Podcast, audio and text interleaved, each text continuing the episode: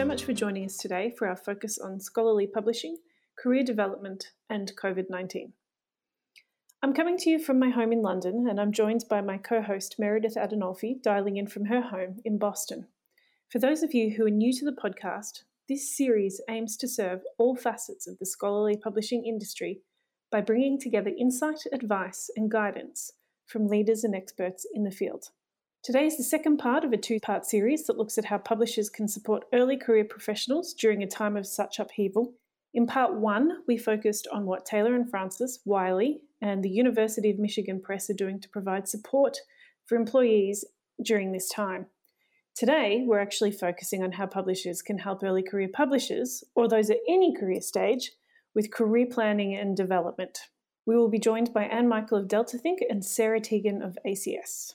Meredith, before we get started, what are you hoping to get out of today's podcast?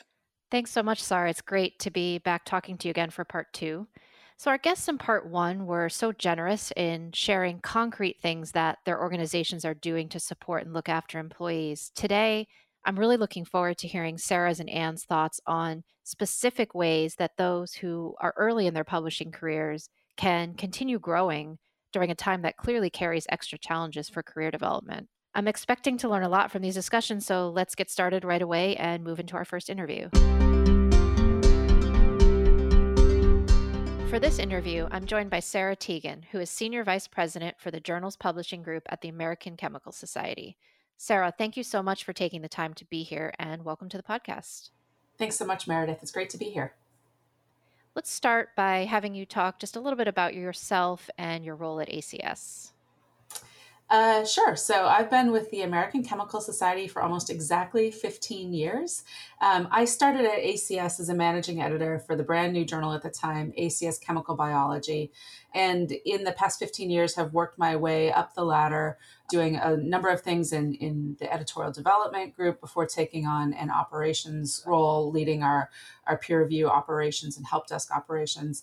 And then more recently, I've assumed responsibility for the entire journal's publishing group, which means I have responsibility for the, the strategic direction for our entire portfolio of journals in chemistry. That's great. So you certainly have a lot on your plate, which I'm sure will mean you have a lot to offer on this topic. I know it's been a difficult year in many ways. How would you say things are going in general at ACS? You know, in general, I think things are going pretty well for us. Um, like so many organizations, in the middle of March, we sent everyone home. Our staff were tremendous and made the adjustment to working from home really rapidly and really professionally.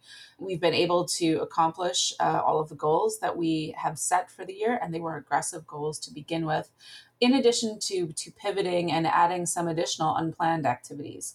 So I think um, think from a staff perspective, they've done just a remarkable job, and I couldn't be prouder of the team. Um, you know, obviously there are challenges in having everyone remote, the things about trying to keep staff morale high and how do you increase interaction, how do you deal with Zoom fatigue, all those kinds of things weigh heavily on our minds. And, and we're trying to do our best to ensure that everyone remains engaged and uh, really moving forward and feeling healthy about their work life balance.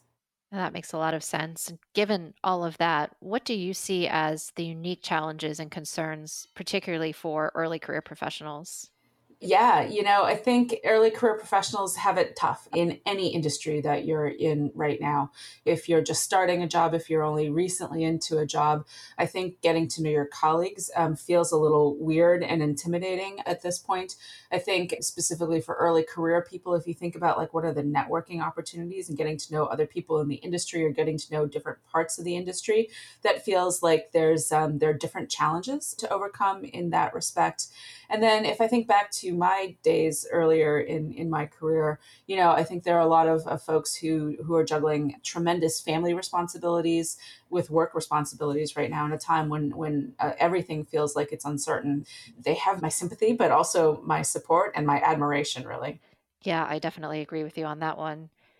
Sarah, you mentioned this a moment ago, and I'm interested to know a bit more about it. How have you approached goal setting within your team this year? Specifically, how have you encouraged people to find the right balance between taking care of themselves personally and continuing to look after their goals and their careers?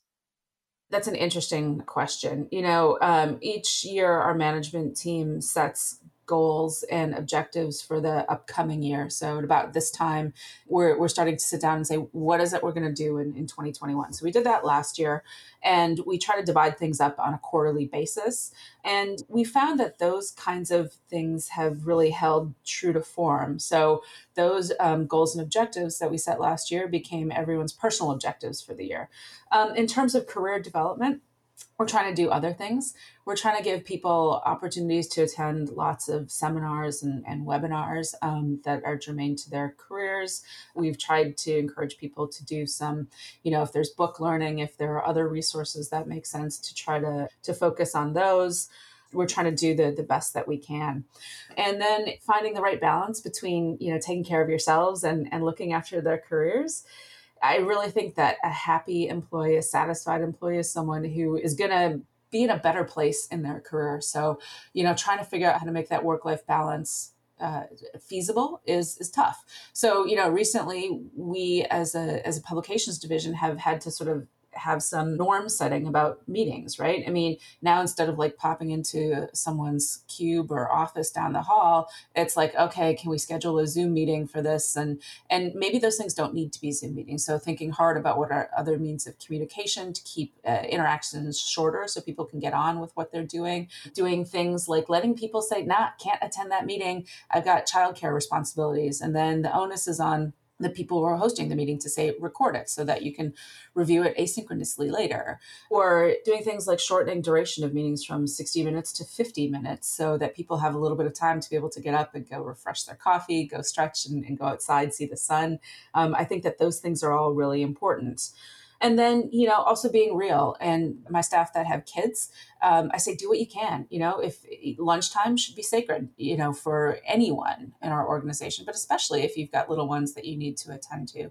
So go and do that no questions asked. And you know we're really fortunate that we've got a supportive organization who's encouraged our staff to do as much as they can work wise but while also taking care of themselves and their families those are some great points about meetings. Times like this really force you to kind of look at what's important about when you have meetings and how long they last and who is at them and uh, try to think differently about your priorities yeah, you fall into the trap of, well, I don't have to commute. So, you know, I can start my day earlier and, and my day longer because I, I wasn't in the car, right? And that's okay every once in a while, but it can't be something that's sustainable. We shouldn't be asking people to work, say, more hours than what they were doing when they were in the office, per se. That's a great point, something I'm definitely hearing as well. So, on the flip side, there are some unfortunate business realities that happen during times like this. What advice would you give to anyone in the industry who might be worried about things like hiring freezes or possibly redundancies and the effect those things might have on their careers?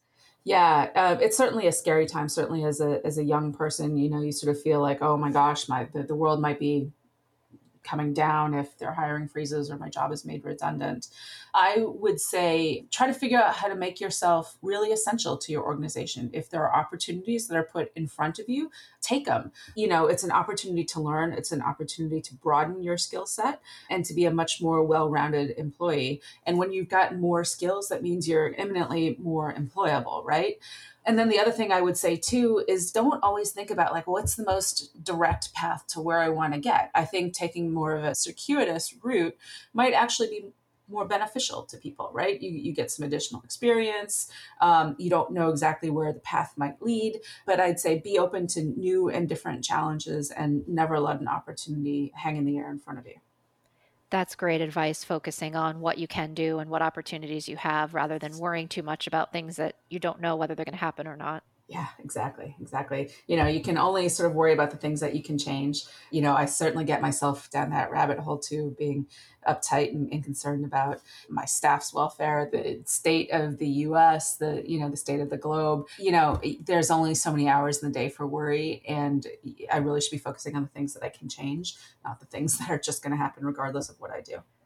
That's so true. And you bring up an important point there, which is that as a manager, you carry the extra weight of worrying about your team as well. And that's just inevitable, but good to keep that in perspective. Yep. Every single day, my staff are the first people I think about, you know, make sure that they're going to be okay. And what do I need to do as a leader to help them be okay? Yeah, exactly. So I want to switch gears just a little bit here, but of course, with everything we've already talked about still in mind, I want to get your thoughts on a couple things related specifically to job seeking and the recruitment process.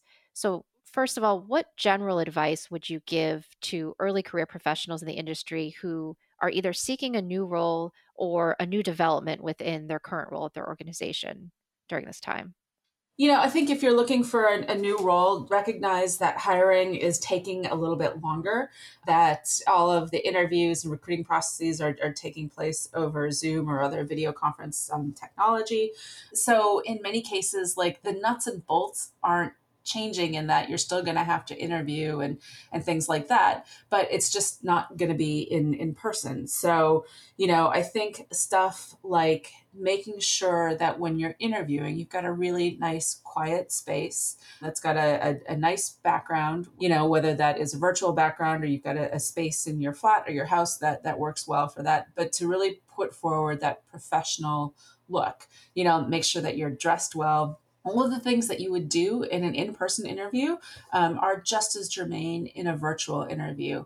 I think too continuing of, of, following up with thank you notes and, and how you can add value to the organization that you're seeking to work for um, really absolutely important. Um, those obviously need to be electronic communications now uh, not uh, handwritten thank you notes because i certainly haven't been to my office since march so i have no idea what's sitting in my actual like snail mail inbox right? Right um, let's see. You also asked uh, about uh, what was the second half of that question?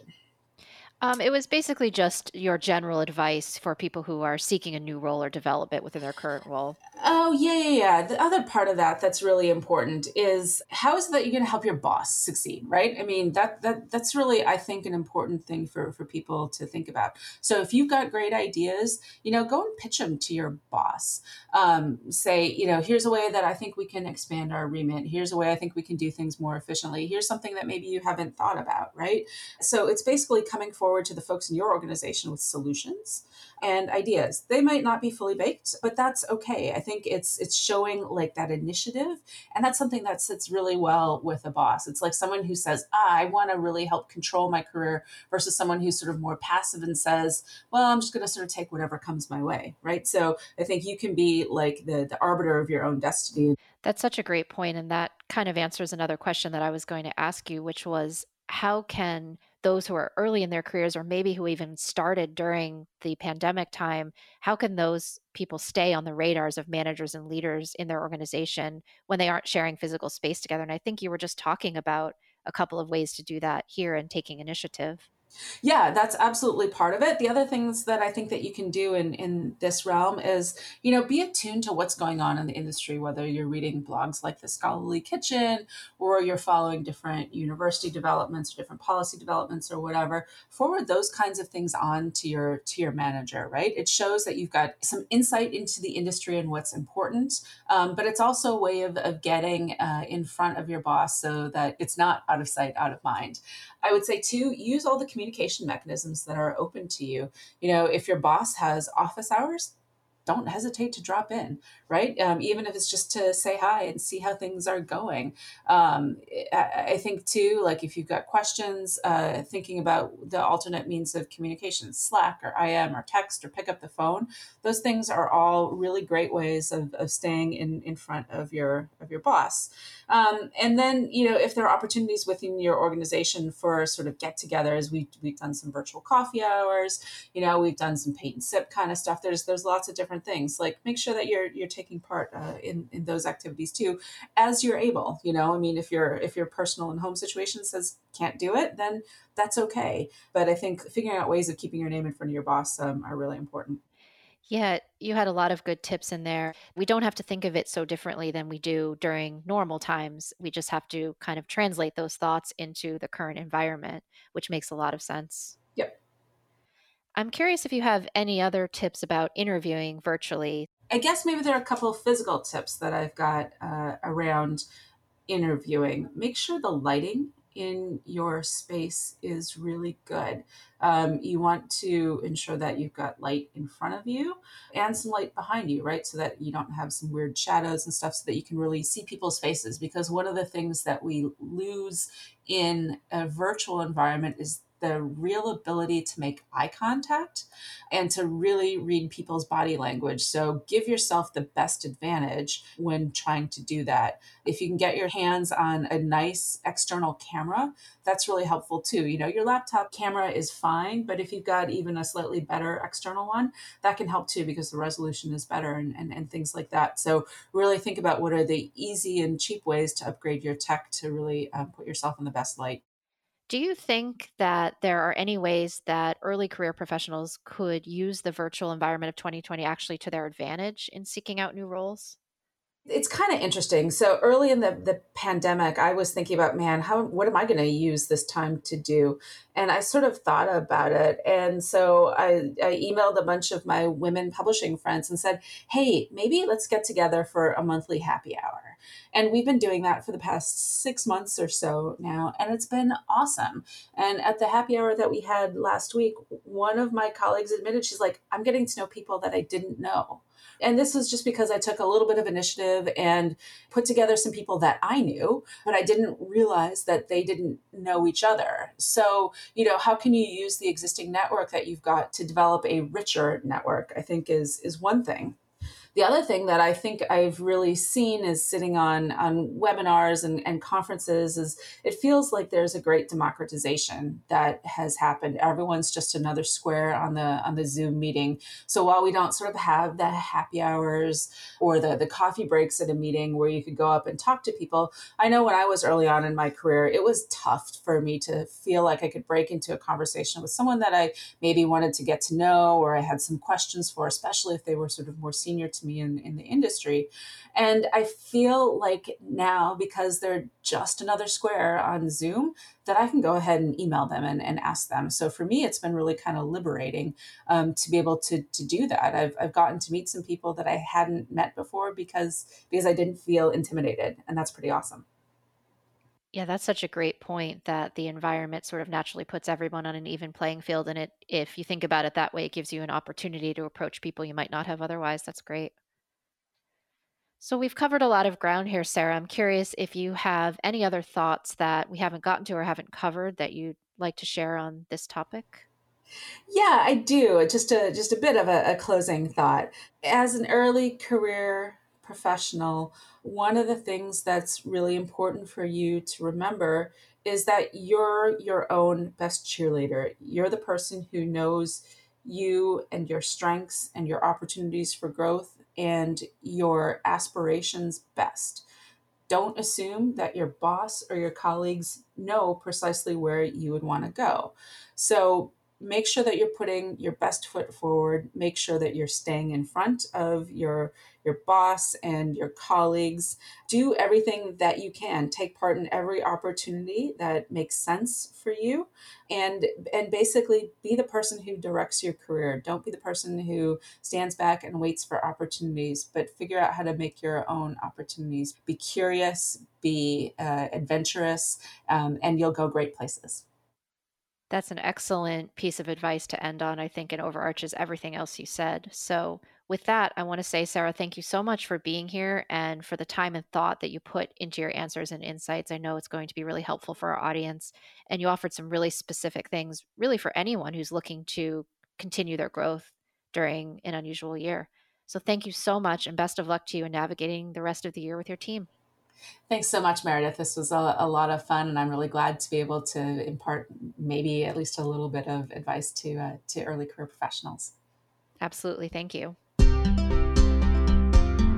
Thanks so much, Meredith, and thank you, Sarah. That was a fantastic interview. A couple of pointers that I took out of it were uh, really to figure out how to make yourself essential. I thought that was really important, and to take every opportunity that comes your way I also loved what Sarah said about making sure you are your own cheerleader. So don't assume that your boss or your colleagues know what you want. Be the person who really directs your career. I also loved how she said not to assume that your boss or your colleagues know what you want. And of course, she ended by saying that we should all be curious and be adventurous, which is, I don't think there's any better advice. Meredith, was there anything that really resonated for you? Yeah, there was. I really liked all of the specific and concrete tips she gave about interviewing. And especially, I liked kind of this overarching theme she had for that and just in general that we don't have to so dramatically change our point of view on how we approach things like interviews or meetings or conversations that you can still do those things in a similar way in the terms of the way you dress, how you present yourself, what you have going on in the space, and that there are some things you can use to your advantage even in the virtual environment. We'll now hear from Ann Michael, CEO of Delta Think.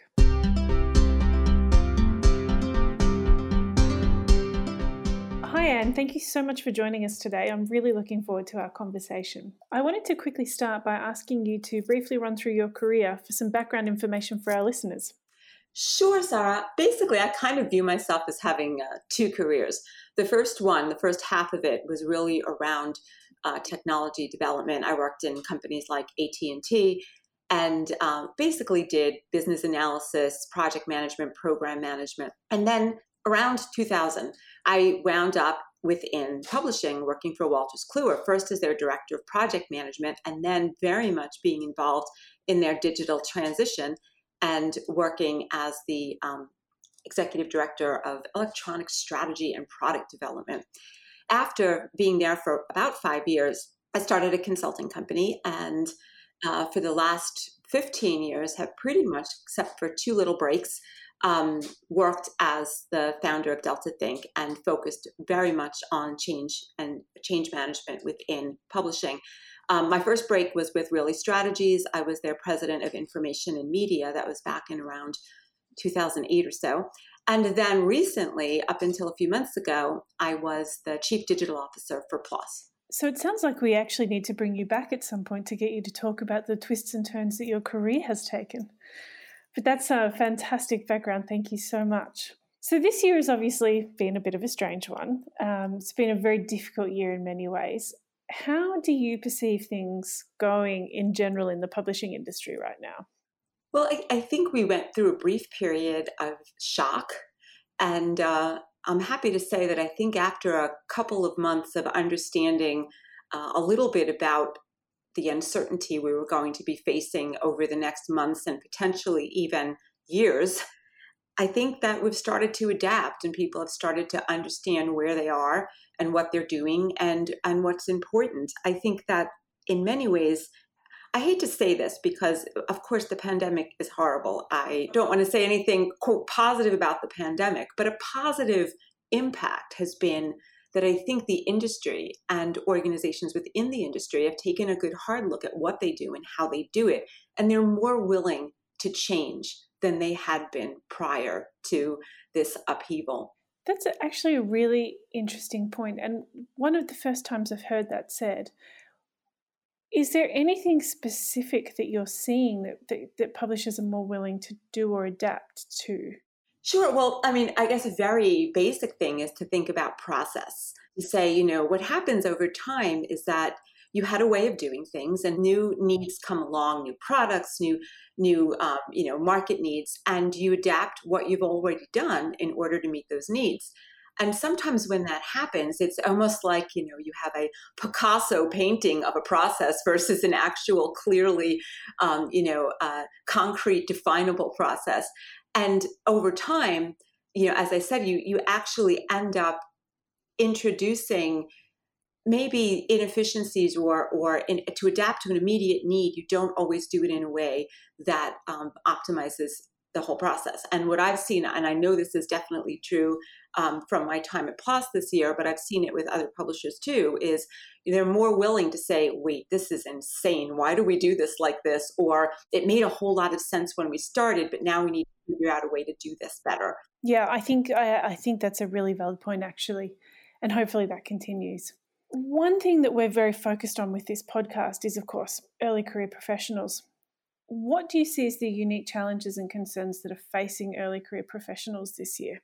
Well, I actually gave some thought to this because I, I, think when you look at an early career professional coming into any industry, what they don't have right from the beginning is a network. They don't necessarily have a support system, they don't have connections. And so I think that that's the unique challenge of an early career person at this point is that for those of us that have been in this industry now for 20 years, we have a whole lot of shoulders we can lean on, people we can ask for input uh, on various different things that we might be doing, and even places for some kind of uh, camaraderie and sympathy. And so I think that's particularly challenging. Not that I don't think it's something that can be managed and, and overcome, but I think that might be a challenge for an early career, feeling a little bit less connected than some of their colleagues that are farther along in their careers. Firstly, actually, I think that's a really, really important point because I know that people are struggling mentally uh, throughout this as well. But secondly, do you actually have any ideas, or did you think of any ideas for how people can actually start to overcome that virtually? So I started to think about where I was sitting as someone who's not in early career and thinking about the fact that even with network, there are fewer options to interact with people and everybody has Zoom fatigue. And so I started to try to think about if I took that back and I didn't have these connections and i you know how do i stay in touch with people i know and, and how do i reach out to new folks that i think are interesting that i might want to meet? And so i think early careers there's a little bit of an advantage that some have. I don't want to be general uh, you know and go through generalities but for the most part i think a lot of early careers are much more adept at social media. You know it didn't exist when i was an early career. And so i think that one of the things that i would do is if I was in another career is I would try to not hold back and not be shy about reaching out to folks, even people that I don't know, especially through you know tools even like LinkedIn, and to participate as much as they can to find areas that are interesting to them and to follow things on Twitter and to look at different posts and not to be afraid or reluctant to make comments or to get involved or to tap people on the shoulder. And and I think one of the things that really occurred to me as I was thinking about this is do you know how many meetings I have been in over the last half a dozen years with industry organizations, with companies, um, you know, publishers, talking about how do we engage early careers? How can we help early careers? How can we encourage and develop them? So I think an early career person should recognize, if they haven't already, that they're actually in demand that they're the future of the industry and everybody at, at every you know uh, the 360 view of the industry wants to engage them. So i do think that you know for example with me i get people that reach out to me on linkedin often and i enjoy interacting with them. First of all just connecting with them on linkedin and then a lot of times having um, calls. There's also programs at like ssp you know society for scholarly publishing and alpsp for mentoring. I believe STM has a mentoring program too. And uh, and granted, they're limited. They might only be I don't know 20 spots, 25 spots. But I think that reaching out and trying to get involved and making those connections, attending conferences, looking who's talking in the chat boxes or whatnot, and, and reaching out to people is something that I would really encourage them to do. So, on that point, especially in terms of reaching out and making new contacts, what advice would you give it to anyone worried about hiring freezes or redundancy and the effect that this might actually have on their career? I guess my underlying philosophy of life is that you know worry is only useful to you as much as it's a motivation to act in some way. So sticking to the word worry, things are going to happen and there are only so many things that you have control over and all you can do the best you can do is to prepare yourself for what might be ahead. So looking back to the previous question networking, connecting with people, doing the best job that you can do, understanding where you are and the burdens that might be on upon you. For example, if you have small children or you know any children, or you know where you're having to help in their education now when you maybe didn't have to do that before. But just first of all, giving yourself realistic goals and then trying to make sure you set aside some time every single day or at least every single week to do something that's not within your normal work environment you know to go and um, participate in someone to reach out to someone you know to set a goal to reach out to a new person at least once a week. Because at the end of the day when you talk about hiring freezes redundancies they are going to happen or they're not going to happen but the best thing you can do is to be developing your connections in the industry. So if they do happen to happen and they impact you that you have already started to build potentially other avenues you could pursue. And also the other thing i would think about that i was thinking about this too is um, don't be afraid to be a little non-traditional. So as the co-founder or the founder actually and co-owner of a consulting company I can tell you that we're getting some folks that have had redundancies impact them that we're putting to work either temporarily or you know potentially even exploring longer term things uh, that's work in the industry. And it's it's maybe it's not another full-time job but there are things out there you can do. Right. So don't be afraid. Yeah i know that sounds trite and i don't mean it to sound that way but you know fear is only helpful if it's not paralyzing as i said if it causes you to be prepared then it's a wonderful thing but if if it's paralyzing then I, i'm not even sure how to counsel someone out of that and just to change tangent a little bit. You obviously you run a company, you've recently worked at PLOS. What have you observed to work well this year in terms of developing people and what's been less successful given that we're all now basically virtual? So ironically, I was always part of the remote workforce at PLOS. So I was never based in San Francisco or in Cambridge. I'd kind of started to work that way with my folks from the very beginning. I did spend time there, but then most of what we did was regular meetings. And from a development perspective, what I was trying to focus on with folks at PLOS and even at Delta Think is that this is an opportunity. I know we're we're still very busy, but this is an opportunity to try and think about the areas of your skills that you would like to improve. And there are so many resources. So right now, almost every organization is doing some kind of webinar or informational sessions or whatnot, if you wanted to, Sarah, you could take a webinar every single day. I, I, firmly believe without a problem you could do that.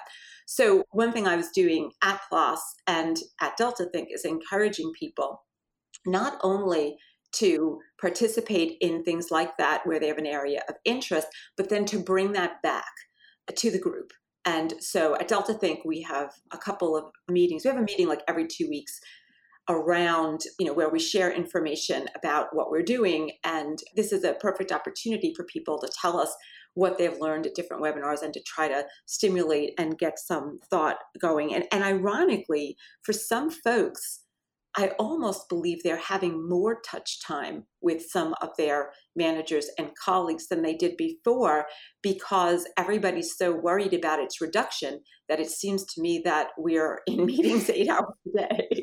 So we're all going a little bit into overkill to make sure we don't under. Exactly. Wow. Okay.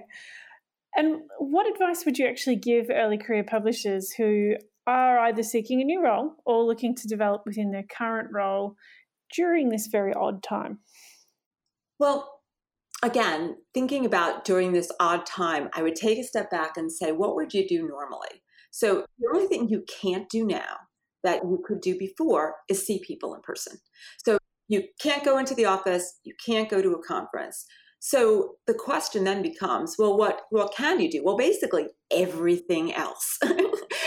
you know, you can, as you know, and I don't want to sound like I'm beating this drum here, but it really is all about connection. It's all about expanding your network. And you know, it used to be that network and networking had a very negative and almost self-serving type of a connotation to it, and that's not what it is at all. It's really about connection. It's really about understanding who you are, how you fit in, and understanding what options might be open to you. And so that's when I think that that's the time to seek out people that have the job you want or have a progression of the job you have and ask them talk to them about you know what they've done and how they've done it. Reach out to them on linkedin. You don't have to know people. And for the most part yes we're all getting inundated with requests but i will tell you right now that the request that goes to the top of my list for returning are, are requests like that, are requests from people that are just trying to figure out what they might want to do next and how things fit together.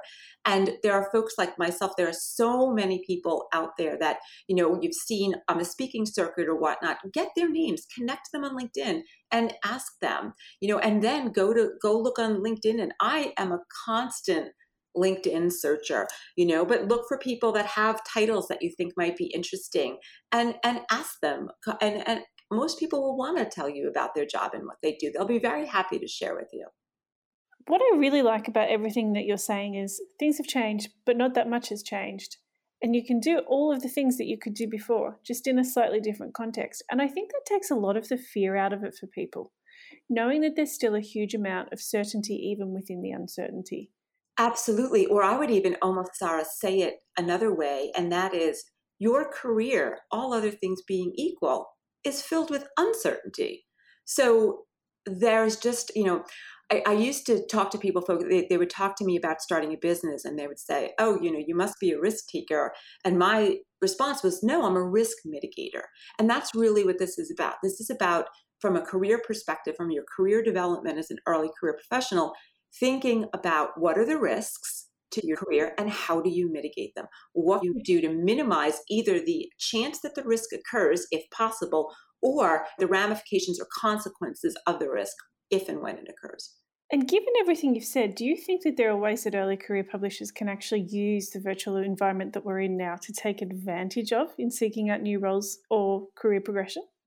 I think in many ways, I, I think there are some ways. So, as I said, I, I don't want to sound like a broken record, but the only way you're going to have ideas about what you can do and how it fits together is to get a lot of input. And so, we, you know, harkening back to the point that you need to figure out and, and we've discussed some of the ways to, to get that input but I, I do believe that like for example I, I mentioned that there are many organizations that are looking for the input of early career professionals why not you know take it upon yourself to pull together other folks that you find that are early professionals like you and just talk about and brainstorm. What can you do? How can you provide value back to the industry in a way that may or may not be connected to your day job? I think it's just a time to really be creative. And by being creative, what I mean is to look at what you believe the constraints are that you are working within, and then to poke them hard to see if they truly are constraints or if maybe they are things that you're just reluctant to do or you think you can't do or someone told you once you shouldn't do that and figure out how to i mean this is the time I, I really do believe for people to try and find creative ways like contacting someone on LinkedIn instead of going up to them at a conference. Either are okay, but you might be more reluctant to do the former because the latter seems safer. Right. And, and well, actually, you bring up a really great point, too. Another thing I was thinking about was so normally in an in person environment, the advantage goes to the extrovert right? The extrovert is the one, you know, and so now in some ways, I think the playing field has been a bit leveled for the introverts out there, of which you can tell I am not one. I do empathize. and and so I think it's a lot easier to send someone a LinkedIn request or to tweet about something or a direct message on Twitter or something like that, or to comment on a blog post, which might be a little scary depending on the blog. You know, I think it's easier for someone to do that. They get to think about what they're going to say, they get to prepare. And, and I just think that it's an interesting point that this might this might just be the the time for the introverts to really mm. rise up out there. I absolutely love that. This is this is such fantastic advice. And given that hiring is still going on at the moment, how can mm. early career professionals successfully interview and make an impression, given that a lot of recruitment's taking place virtually? So, a long time ago, many, many millennia ago, and some people out there that are very much not early careers will remember this. You used to get a job by like going to the New York Times to the back. I'm talking like the 80s. You would go to the back of the Times and there would be all of these ads, and somehow you needed to stick out. So I would argue that I know the questions about the interview itself, but I would argue that the real hard thing, and this has not changed, now you're subject to the you know search engines looking for key terms, but the hardest part is getting in front of someone. And the reality is, whether you're Zoom or whether you're sitting there, you're still in front of someone. Um, I was actually on a board for five years for a company in Canada. The entire interview process, although they wanted it to be in person, I had lots of conflicts on my calendar. Everything was done virtually. And you're still in front of someone. Like, I think that it's actually the process of getting to the point where you have an interview that's really difficult. And again, what does it go back to? It goes back to connections. You see something you're interested in, the first thing you do is go and say, Where is this? Who do I know there? Oh, I don't know anybody who do I know that knows somebody there? Like, how can I figure out what it's like to be in this place, what it, what their culture is like, and if there's anybody there I can talk to, anybody that might know who the recruiting manager is, things like that. So I do think it's that upfront piece not the interview itself that's more challenging. I think that that is a fantastic point. Just one final question. Do you have any closing thoughts that we haven't covered?